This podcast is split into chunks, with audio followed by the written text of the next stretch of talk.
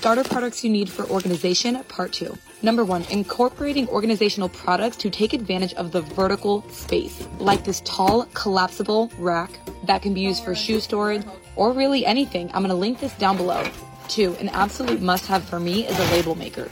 As I'm organizing various drawers and compartments in my home, I use the label maker to label exactly what they are so I'm not fishing through a bunch of drawers. And three, when it comes to the storage containers that I use, I like them to be clear. I want to see what's going on in there. This particular one is for makeup and skincare. I'll link it down below, but you can use any size you'd like.